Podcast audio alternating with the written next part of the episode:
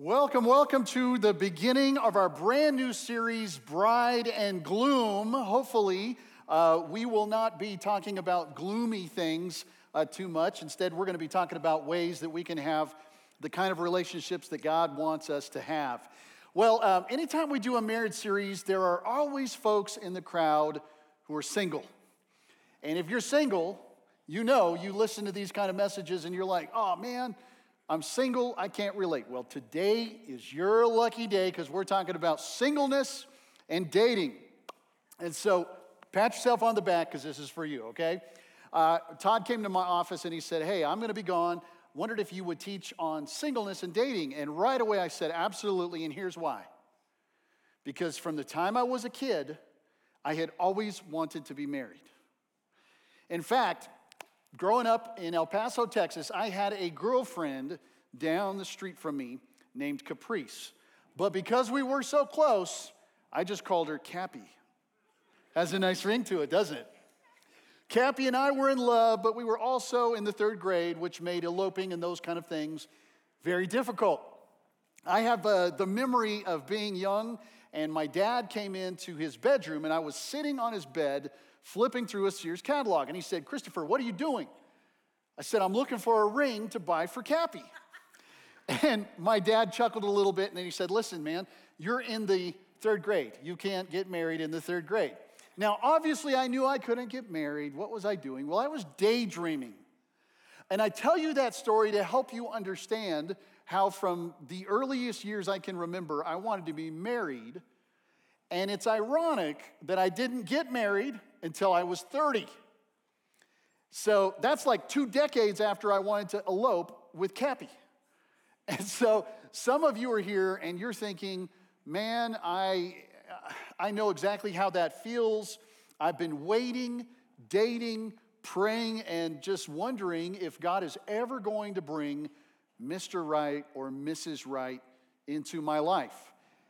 Some of you ladies have been kissing a lot of frogs that have never turned into a prince, right? and you're beginning to not just feel like you're single, you might be feeling like you're actually being singled out. I understand I felt that way, and even though, uh, again, I'm married now, I had uh, 15 years of dating and struggling with relationships and singleness. And in that period of time, God showed me uh, some great lessons along the way. And so, our hope is today that I'll be able to pass on to you some lessons that were passed on to me. So these would encourage you and maybe equip you to deal with the single life and dating in a way that honors God. Okay, so without further ado, we're gonna jump in and I'm gonna share with you four things I wish someone would have told me back when I was still single. And again, I hope that these are encouraging for you. And if you're married, uh, maybe there, uh, there are some nuggets here that would help you too. Okay, so here we go. Number one. I want to encourage you to look for a right person, not the right person. Now you're thinking that's the same thing. It's actually not, right? The right person is the right person, right? It's the person that God created you to marry, and you can't marry anybody else but this one particular person that God has on earth just for you, right? Maybe you grew up thinking that there was the perfect person out there for you. I did. And so in my early dating years, I would kind of work my way through dating relationships, and in my mind, I had the perfect person that God had planned for me. Kind of reminds me of the movie Shallow Hal, right? There's the character Hal Larson, and I won't give away the plot too much, but Hal is this guy that believes there's a perfect person out there for him. And so he has this checklist of all the things he wants in a relationship, and he begins to go through one person after the next, and nobody can meet his criteria because he's so particular and so unrealistic, nobody's good enough. And by the way, you learn in the story that it's not a problem with some wonderful ladies that he knows. It's a problem with the fact that he's got expectations so high that person that he's looking for doesn't actually exist. I think sometimes we get so caught up looking for the one that we pass by somebody that would make a great husband or a great wife. I think our problem is that we just don't understand who we're looking for. So I want to explain it in a way that hopefully will make sense to you because this made sense to a lot of, uh, to me as, uh, as I unpack it with you, okay? So um, I don't know if you have a family member who loves puzzles. My wife loves puzzles. Personally, I don't love puzzles, but because my wife loves puzzles, I love puzzles. Right? You understand? So Amy and I will get out puzzles, and we're not talking these small puzzles like, you know, 500 pieces. No, we're in the big leagues. We're doing 5,000 piece puzzles. And so we'll play puzzles, and I'll begin to get tired of a particular puzzle. And so I'll try to stick a puzzle piece in a space where it doesn't really fit. And she will catch me, and she will threaten my life not to mess up the puzzle, right? Well, did you know that you and I are designed by God to fit a certain way with somebody else? And I'm not talking about our bodies physically fitting the opposite sex, although that's part of it. I'm talking about the fact that God intended for married couples to fit together. Let me explain a little bit of that as we get into Genesis and the story of Adam and Eve. I want you to note with me what it says in Genesis 2:24. God said, a man leaves his father and mother and is joined to his wife, and the two are united into one. I want you to picture that. They're united into one. And, and just like a puzzle piece has kind of typically four sides to it, I believe that God designed you and I to fit together with a spouse in at least four different ways, okay? So I'm gonna share those with you. The first way is physically. We are meant to fit together with somebody physically. What am I talking about? Well, physical attraction, right? Now, I've come across Christians who are so spiritual that physical attraction doesn't matter. They're those kind of Christians who are like, as long as they love God and I love God, that's all that I care about. And I'm like, shut up. You know that's not true. You know you want to be attracted, right? I mean, come on. Why did God make attraction to the opposite sex if it doesn't really matter. I think it's important for you to be attracted to someone, and I think it's important for you to uh, uh, stay attractive for them as well. And that's a tip for you married folks like me that it's important for you to keep yourself up and keep dating and keep looking well and, and do what you can do uh, to take care of yourself to be an attractive spouse. That's really important. And if you're a guy, that's even probably more important to you because God made men to see things through our eyes and women to feel things typically through their hearts, their emotions, okay? So, physical attraction, that's one piece of the puzzle piece, all right? One edge. Here's the second part it's emotional. You should have an emotional connection with somebody if you're looking for a right person. What does this mean? It means that you're around this person and they encourage you, they support you, you feel good about who you are. They don't tear you down, they build you up. How people treat each other sometimes amazes me. I've been in restaurants or fancy places like Walmart. What? And I'll, I'll hear people talk to each other in a way where I'm like, I cannot believe you're together. Man, you need to have somebody in your life that builds you up. As a matter of fact, the word that God uses in Genesis chapter 2, where it says, I will make a helper, that word not only means a helper, it means somebody who serves you, who saves you, and who builds you up. Isn't that cool? That's the kind of person God wants in your life. That's the kind of person you should be as a spouse. Is somebody who builds the other person up, who has fun with them, who encourages them, who's their biggest cheerleader. That's a right person if you find somebody who encourages you like that emotionally. Let me give you the third side of the puzzle piece to fit, right? And that is intellectually speaking. This is somebody that you like how they think. I remember when I first met Amy and uh, we got to know each other, and I liked her thinking. It didn't mean I always agreed with her. It didn't mean that, you know, we were perfectly having the same exact thoughts all the time. But it meant that I enjoyed conversation. And she saw the world like I saw the world. She believed some of the same things I did, she shared the same values. It's important for you to intellectually engage with somebody if they're going to be your spouse someday. And so you need to find somebody who thinks and agrees with the things you do. In fact, agreement is such an important part of relationship that God references it in the book of Amos.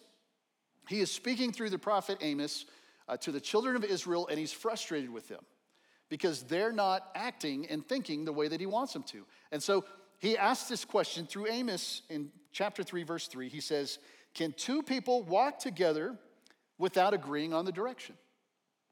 Well, that's a rhetorical question, right? The obvious answer is no, because if you say this direction is north, and I say, no, no, no, no, no, this direction is north, and we both head north, we're going to be going in opposite directions. That's the point God was trying to make. And that's the point of having the same values, the same goals, being on the same page intellectually with somebody that you are thinking about marrying. You want to have that intellectual connection, okay? And then the fourth area that you should connect with is spiritually. Now, listen, this is last, but it's actually the most important thing in the relationship. If everything else is great, if you have, you're attracted to this person, they're emotionally great, and you know, you feel good when you're around them, and they accept you and build you up, and you enjoy how they think, and you have these great conversations, but they're not on the same page with you spiritually, do yourself a favor and break up as soon as you can. Thank you for that one clap. Listen, I know this is not a popular message in the world, but it should be the message of the church. Because even if you have all the other things in common, if you don't have spiritual life in common with them, the most important thing in common with them, you won't have a marriage that God blesses like He would if you did. And I think it's an issue of faith. I think you and I have to believe that God has somebody better for us, somebody who believes what we do about God, somebody who wants to raise children in the teachings and in the ways of the church, and somebody who um, makes small groups and church attendance and worshiping God a priority in their life. One of the things I love is when I wake up in the morning, my wife's a morning person, I'm not. She's usually up about four or five in the morning every day, even on days when I'm not getting up early. She starts her day with prayer and she plays worship songs. That means the world to me. You need somebody that is on the same page with you spiritually because that's the most important thing. And here's the great news if you can find somebody who comes along and God brings them in your path and you know they're attractive to you, they're emotionally uh, supportive and encouraging to you, you enjoy conversation with them and how they think, and best of all, they love God like you love God. Guess what? You have found a right person that I believe could make a wonderful marriage partner, and that's a cool thing. So look for a right person. Don't get so caught up in the perfect person, okay? So that's piece of advice number one. Let me go to number two, and that's this date with integrity. Date with integrity. Notice I didn't say wait with integrity. Some of you, you're waiting on the Lord to bring you a husband or a wife and you're just kind of like staying in the shadows, believing that God is going to like DoorDash a great person. right? My kids have discovered, my teenage boys, they've discovered DoorDash. And so I find myself paying $20 for a cheeseburger that actually should cost about $5 because it gets DoorDashed. There are people that I've met and, and they're like, man, I just want to get married so bad. I so bad I want to get married. I believe, I believe God has someone for me. I'm like, great. What are you doing to find that person? I'm waiting on the Lord. well, wait somewhere where other people are, okay? Go to church, get in a small group, get involved in ministry. A lot of people meet people at church. There's a plug to come every weekend if you're single. Your odds go up if you're here more often, okay? But it's, it's really important, and I encourage you. Uh, you need to date. And there are Christians that I come in contact with, and they hate the idea of dating because they've had a bad experience. So they'll tell me things like, oh, you know, dating's just a worldly thing. Okay, tell me what option B is then for you. See, there are Christians who think that dating is a bad thing because worldly people date. And I understand. Dating today, in today's culture, is not a good thing, and it's not always a godly thing, that's for sure. And so a lot of Christians think dating's bad. In fact, 20 years ago, there was a book that was written by a guy called I Kissed Dating Goodbye. And it was the idea in the book that dating is worldly, so we shouldn't date instead. We should just get to know people in large group settings, skip dating because it's full of hurt and rejection and temptation. And then after a while, we'll just kind of know that the person in the group that we really like might be a good marriage partner and we'll get engaged. I kid you not, that's the plot of the book. Well, guess how that turned out? Not too good, right? So there was a sequel book written called I Gave Dating a Chance. I love that. See, there are a lot of people that think dating is unspiritual because the Bible doesn't tell us to date. Well, here's how I respond to them. The way that people found their spouses in the Bible, okay, if we're gonna be biblical, let's just look at a few examples, okay? We'll start with Adam. How did Adam find his spouse? Took a nap. He took a nap and he woke up and he was like, oh man, oh, something's going on. And he, look o- he looked over and there is Eve and he's like, whoa, man. And he called her woman.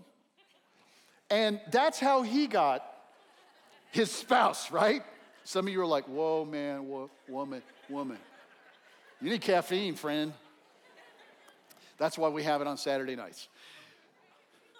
So that's Adam. How about Jacob? Well, Jacob didn't have any money to pay for a wife, which was part of his culture, so he had to work for her for seven years. But they went by so fast because he was so in love with her. Her name was Rachel. Well, so he worked for her for seven years, and then they had their wedding in the dark, apparently, because the next morning he woke up and realized that the woman that he married wasn't in bed next to him, it was her sister. So he found out he got duped, and then he had to commit to work another seven years, totaling 14 years if you're bad at math, for his wife. That's not a good strategy. How about Jacob's son, Isaac? Well, Isaac didn't fare a whole lot better. Um, uh, I said his son, it's not his son. Isaac, here's what happened to Isaac, okay? Abraham decided he would get a son for Isaac. And so, what did Abraham do? He said, Trust me, son, I'm gonna go get a wife for you.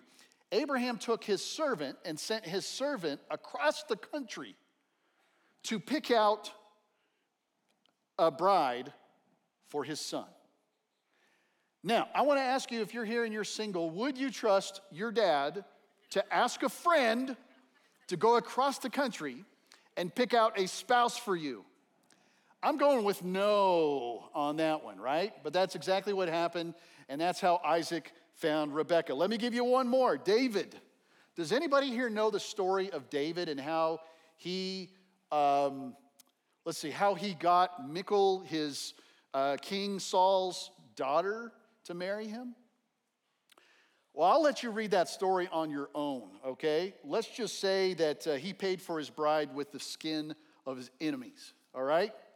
See, there is no exact template in the Bible for how people found a spouse, so you can't say dating is right or wrong. People followed the practices of their culture. Here's what's important is doing that with integrity. So how can you?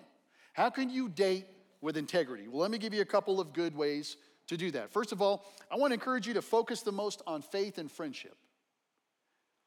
We are living in a time where people go straight to premarital sex like never before.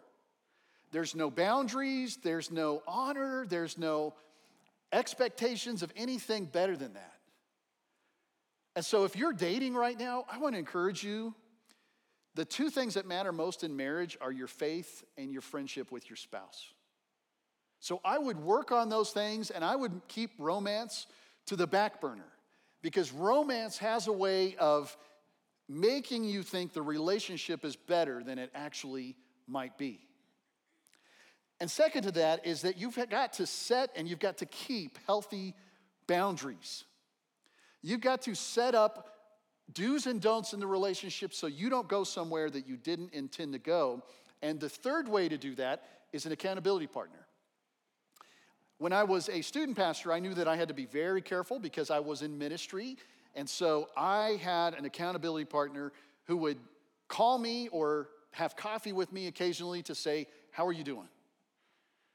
Are you doing things you shouldn't be doing? Are you going places you shouldn't be going? Are you taking the relationship somewhere that God doesn't want you to take it?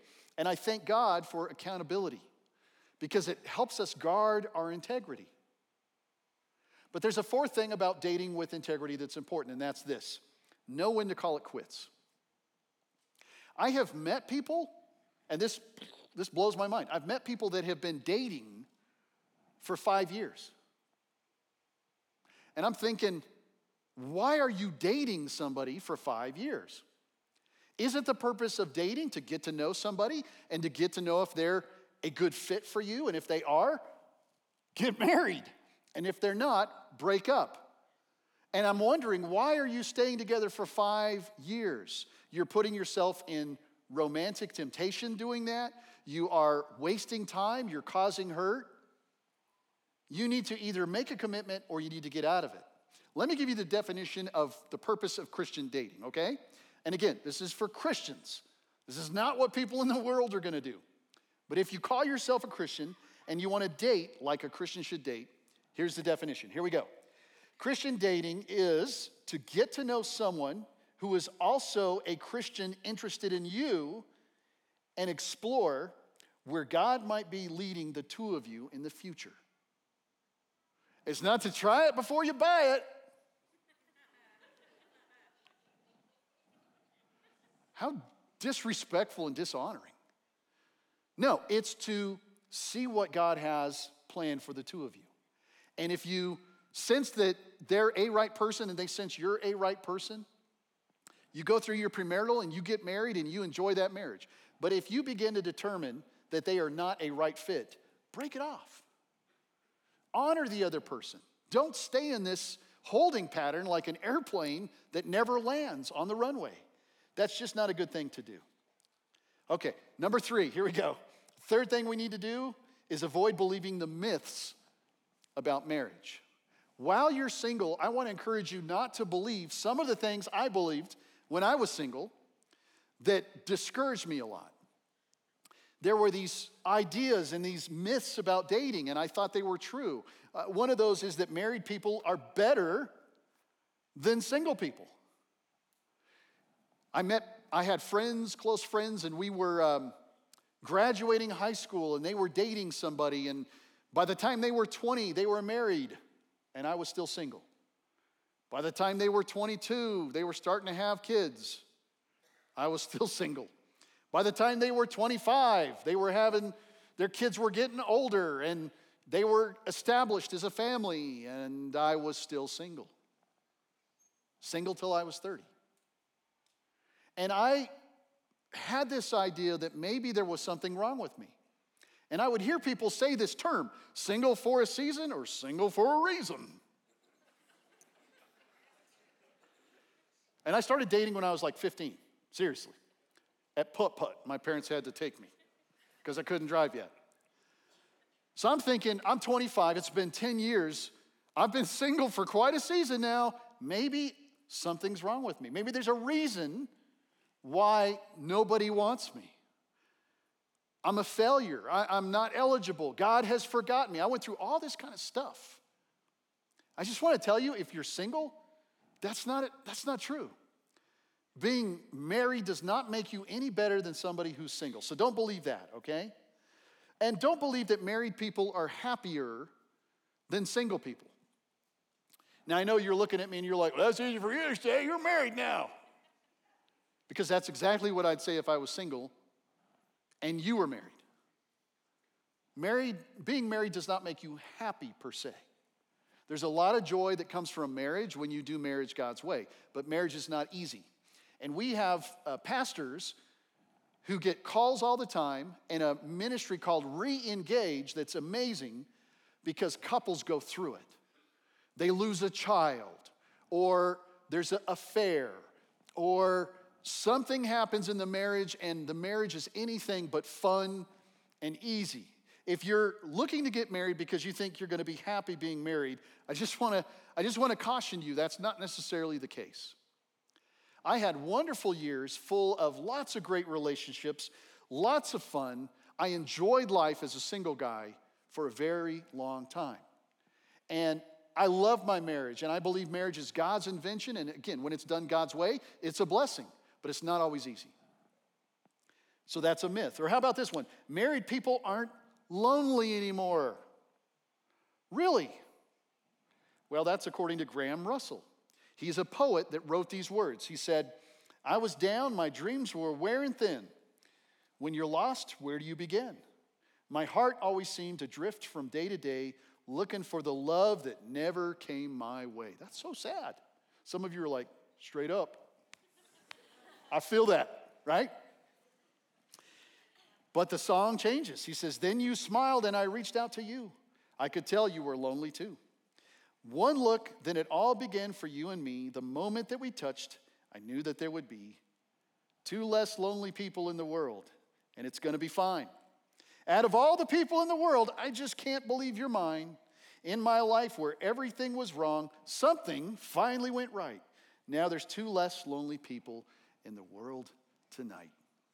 So that is a song from Air Supply, and it's beyond cheesy, but it was a number one hit. Why? Because being lonely stinks, right? So if you're single, you're always thinking, I need to find somebody because I'm tired of being lonely. And I hate to burst your bubble, but I'm just gonna tell you you can be really lonely and be married at the same time. I've known lots of people who their spouse was deployed overseas and they went months, even over a year, without seeing their spouse, and they were lonely.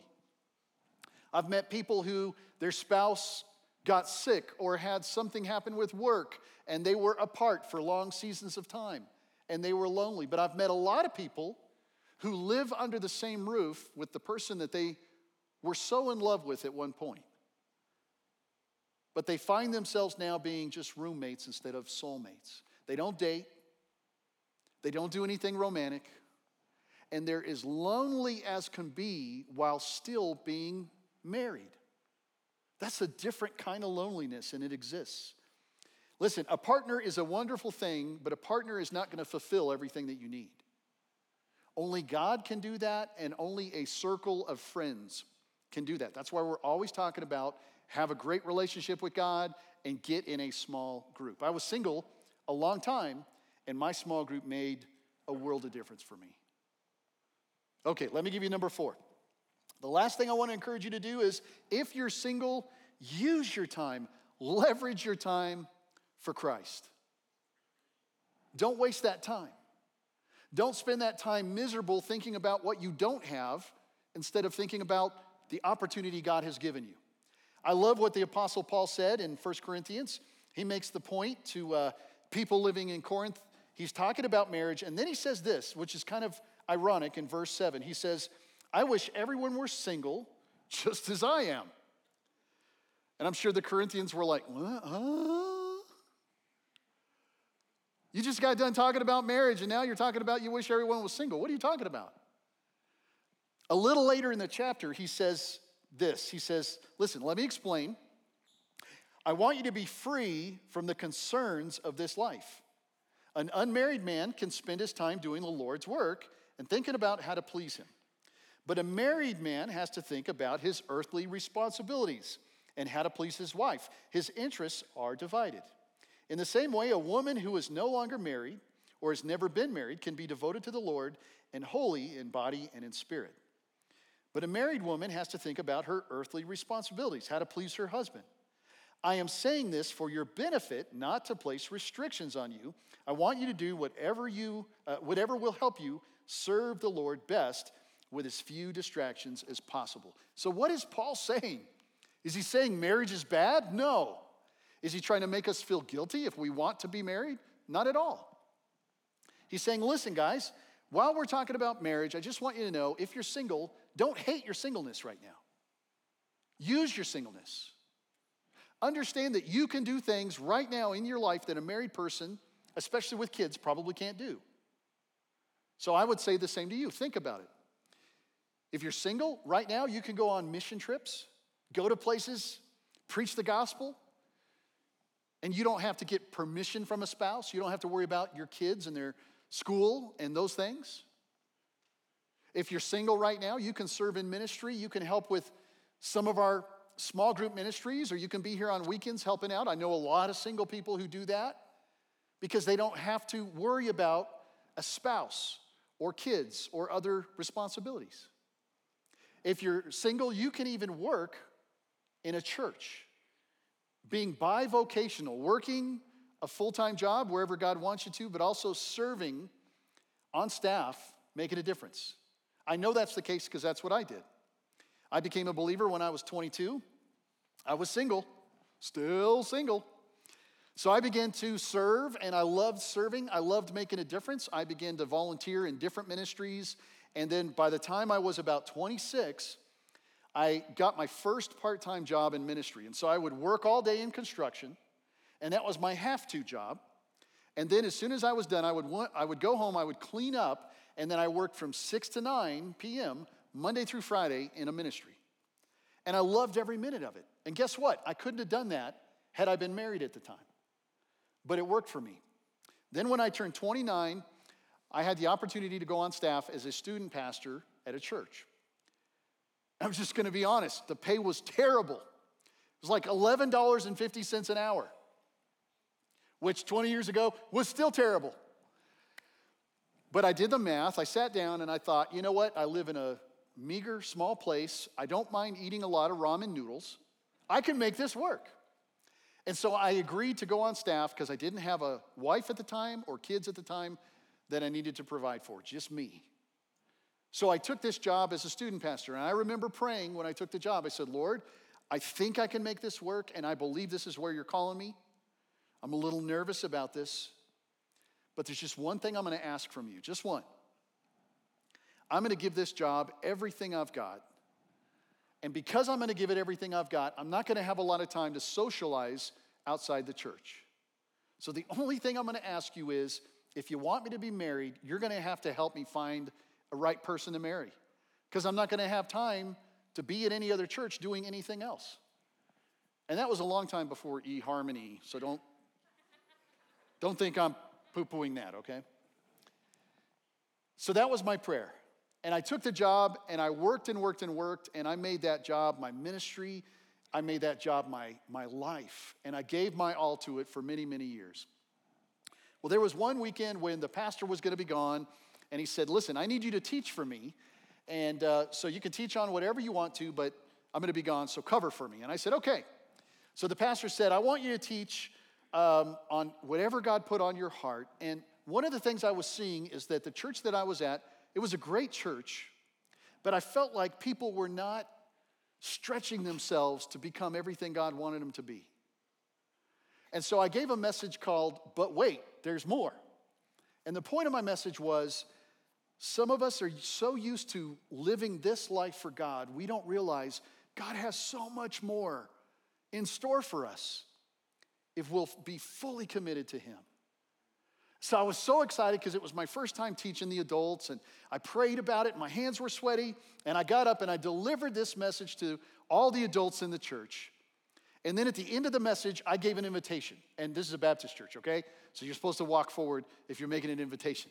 So I said, okay, if there's anybody here and God's been speaking to you, and God wants you just to come to Him today and say, God, I want more of you in my life. I, I don't want to settle for this. I want this. I want you to stand to your feet and come forward.